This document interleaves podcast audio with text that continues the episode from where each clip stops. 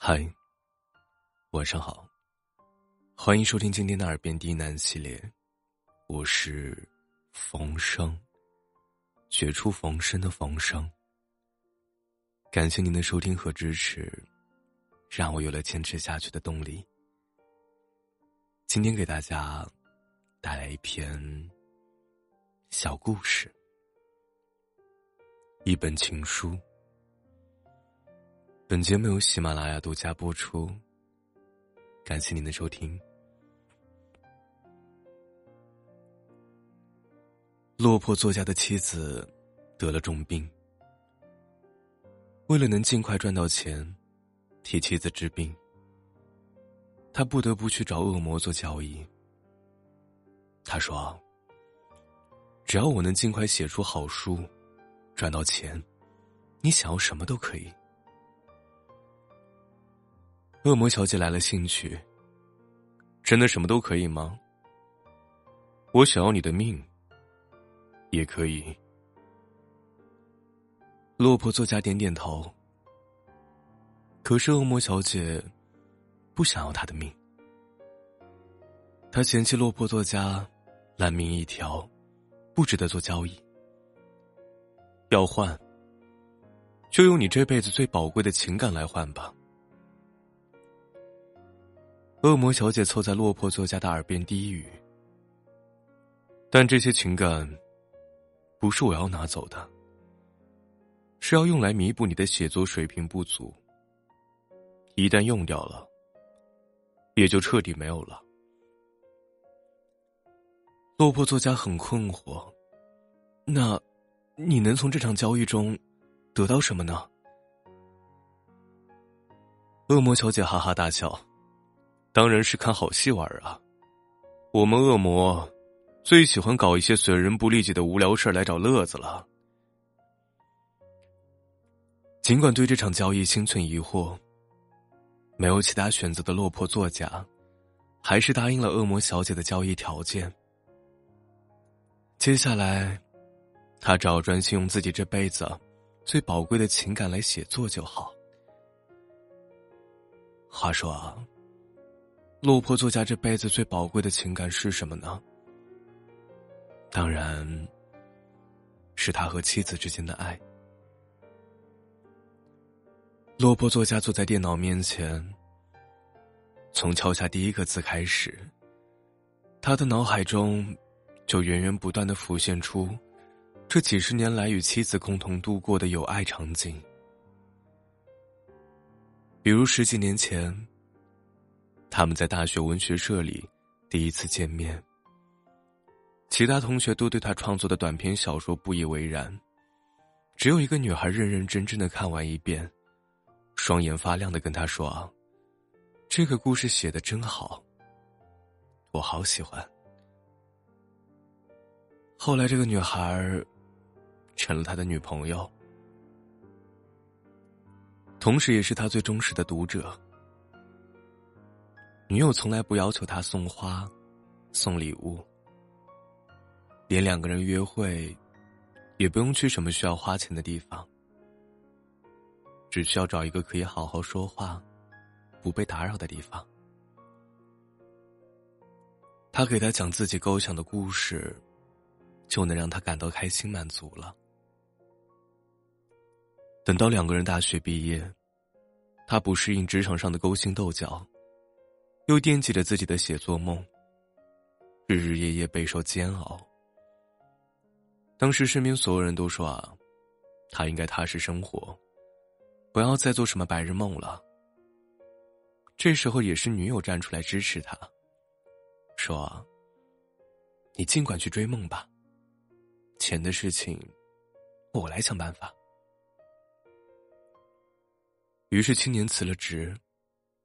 开始全职写作，女友一个人辛苦工作，支撑两个人的生活。中途他的创作略有起色，未来看起来似乎是条宽阔大道了。青年拿到了第一笔稿费，便迫不及待的买了钻戒，向女友求婚，发誓自己以后一定让她过得幸福。可惜所谓的美好，只是昙花一现。又是几年过去了，青年的才能和运气，都不足以兑现曾经的诺言。人到中年，他仍然一文不名，写出来的文字，全部成了废纸，换不来什么名声与钱财。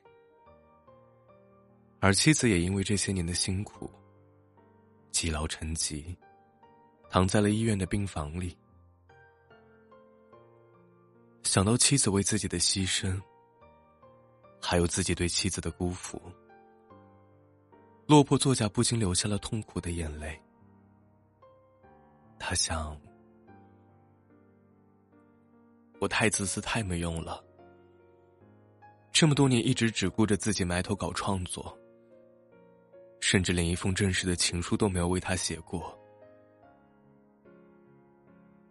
就着这些眼泪，落魄作家将自己的满腔感动、深深愧疚、沉痛悔悟，以及对妻子最诚恳的爱意，都化作文字，一鼓作气，写成了故事。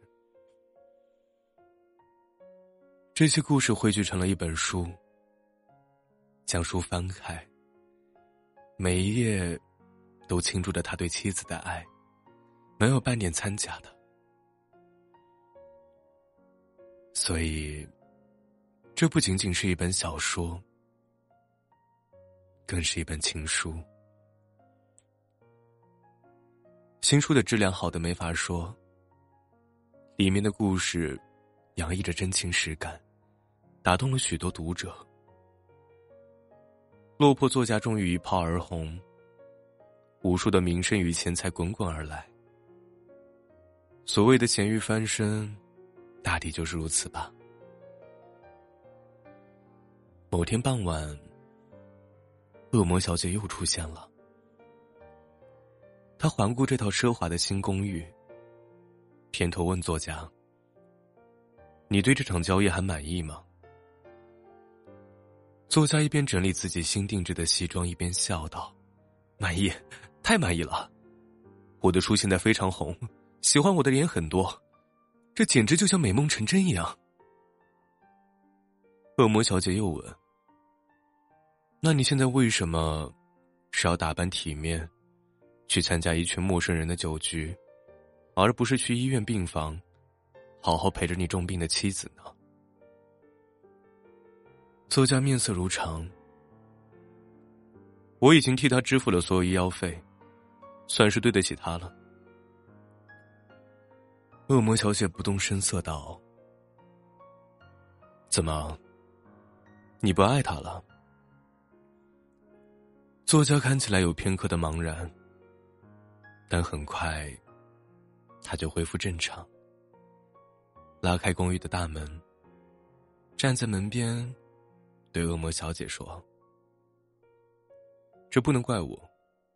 人的感情总是会改变的。”说完，作家便头也不回的离开了公寓，只留恶魔小姐独自在此。他捡起了作家一旁的新书，随手翻了翻。一本情书，这里面的感情的确全是真的，所以作家心中对妻子的爱也是彻底的被用光，半点都不剩了。